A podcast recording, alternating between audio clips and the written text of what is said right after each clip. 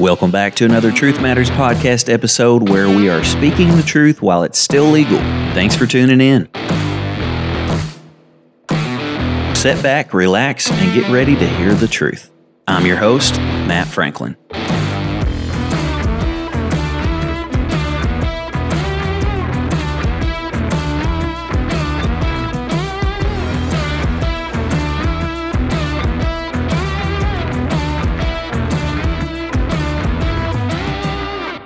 Welcome back to another episode of Truth Matters Podcast. I'm your host today, Leah Franklin. Matt is taking the night off tonight, so I told him that I would man the podcast for him for tonight. As always, we are so glad you joined us for this episode. Today, I want to talk about the topic Should we be shielding our children from the world? Or as some people like to put it, should we be living in a bubble or keeping our kids in a bubble? And I think a lot of times, um, I think a lot of times parents struggle with this because they don't want to shield their children so much that their children has no uh, recollection, you know, of what's going on in the world, or they don't want them to be so uh, shielded that maybe their kids are weird. I know a lot of times uh, when I get questions about homeschooling, obviously socialization comes up and parents, you know, have reservations about, well, I don't want my kids to be weird, the weird homeschoolers. Uh, so I know that that's always in the back of people's mind is, you know, are should we as Christian parents should we be shielding our children from the world. Obviously, we know that we should be shielding them, but how much should we be shielding them from the world? Uh, because I believe that there is definitely a balance there. The scripture that I'm going to refer to today is a very common one, and it's a scripture that we refer to a lot here on this podcast. And it's Proverbs 22 and 6 train up a child in the way he should go, and when he is old, he will not depart from it. But there is one thing that I want to bring out and it's actually a couple of scriptures. No, not scriptures. It's a couple of verses above this one. And it's Proverbs 22 and 3. It says, A prudent man foreseeth the evil and hideth himself, but the simple pass on and are punished. So we know that the book of Proverbs is all about wisdom. I, it's it's filled with uh, the wisdom of God. And I believe that verse three is really a caveat to train up a child in the way they should go because we as Christian parents, we have to be prudent. And the definition of prudent is showing care and thought for the future. So we as Christian parents especially, we have got to show care and thought for the future for our children. So we are supposed to foresee the evil and hideth himself. So if we're supposed to hide ourselves from the evil of this world, shouldn't we also be hiding our children from that same evil? Of course. Of course we should. And then the last part of that verse says, But the simple pass on and are punished. So many times we are guilty of being so gullible and blindsided from the evil of this world. I think we would like to think that, you know, well, we're doing the best that we can. And oh, if our kids hear something bad or see something bad, then, you know, I'm, I'm just doing the best that I can. But I think that we, especially in this day and time, we are going to have to kick it up a notch as parents. And we're going to have to shield them even more from the evil of this world because as you know, it is everywhere. It's on every TV commercial, it's on every YouTube video, it's on the radio, it's absolutely everywhere. It's on the billboard as you drive down the road. It's crazy that the evil of this world is not hiding itself anymore. It is in plain sight, in plain view. The devil and his demons are so bold. They are not uh, trying to slither in anymore. They are just out and about uh, doing what they are doing, seeking whom he may devour.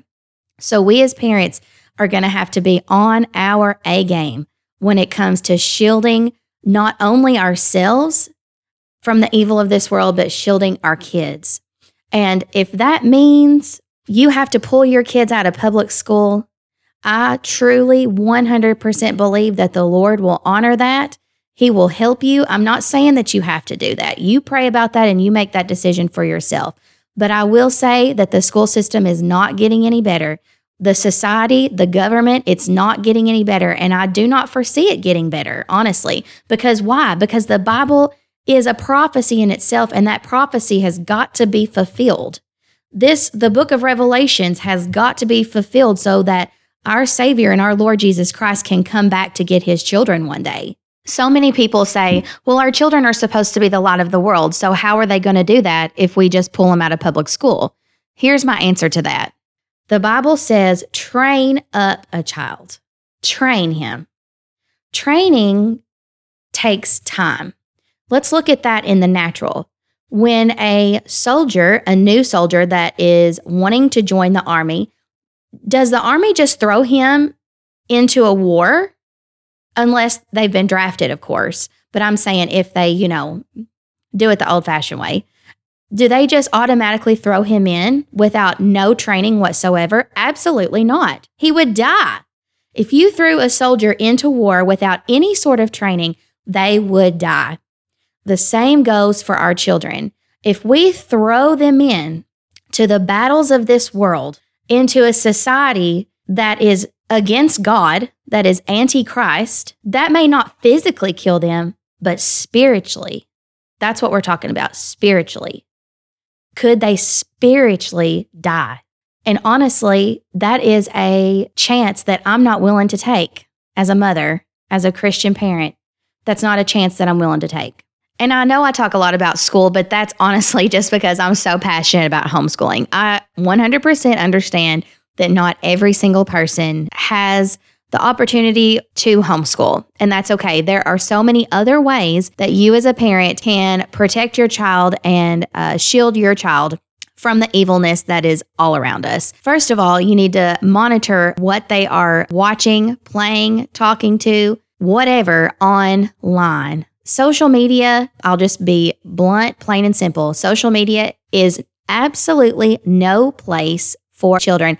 I don't care if it is the children's version of the Messenger, Facebook Messenger, it's no place for a child. Also, if your kids have a, a phone or a tablet, iPad, whatever, our kids have iPads. Uh, monitor what they're doing. Our kids, uh, they don't even have access to their Apple ID or password. I have that information. So anytime they want to download a game or something, they have to come through me. So I will do absolutely everything that I can within my power to shield them from the evilness of this world. Am I going to be 100% effective? Absolutely not. I don't think that that that's possible to be honest with you because we we live in this world. The Bible says we live in this world but we are not of this world. So as long as me and my kids and my husband we're living in this world, they're going to be exposed to sin. But like I said, I'm going to do absolutely everything in my power to shield them as much as they can and to allow them to be kids. So in a nutshell, just to wrap up this episode, should we be shielding our children? Absolutely. Absolutely. And I truly believe that we are raising up children in these last days that are going to be warriors for Christ. They are going to be world changers. They are going to turn this world upside down for Jesus. If you enjoyed this podcast, please share it with your family and friends so that we can get the truth out. Have a great day, day, day, day.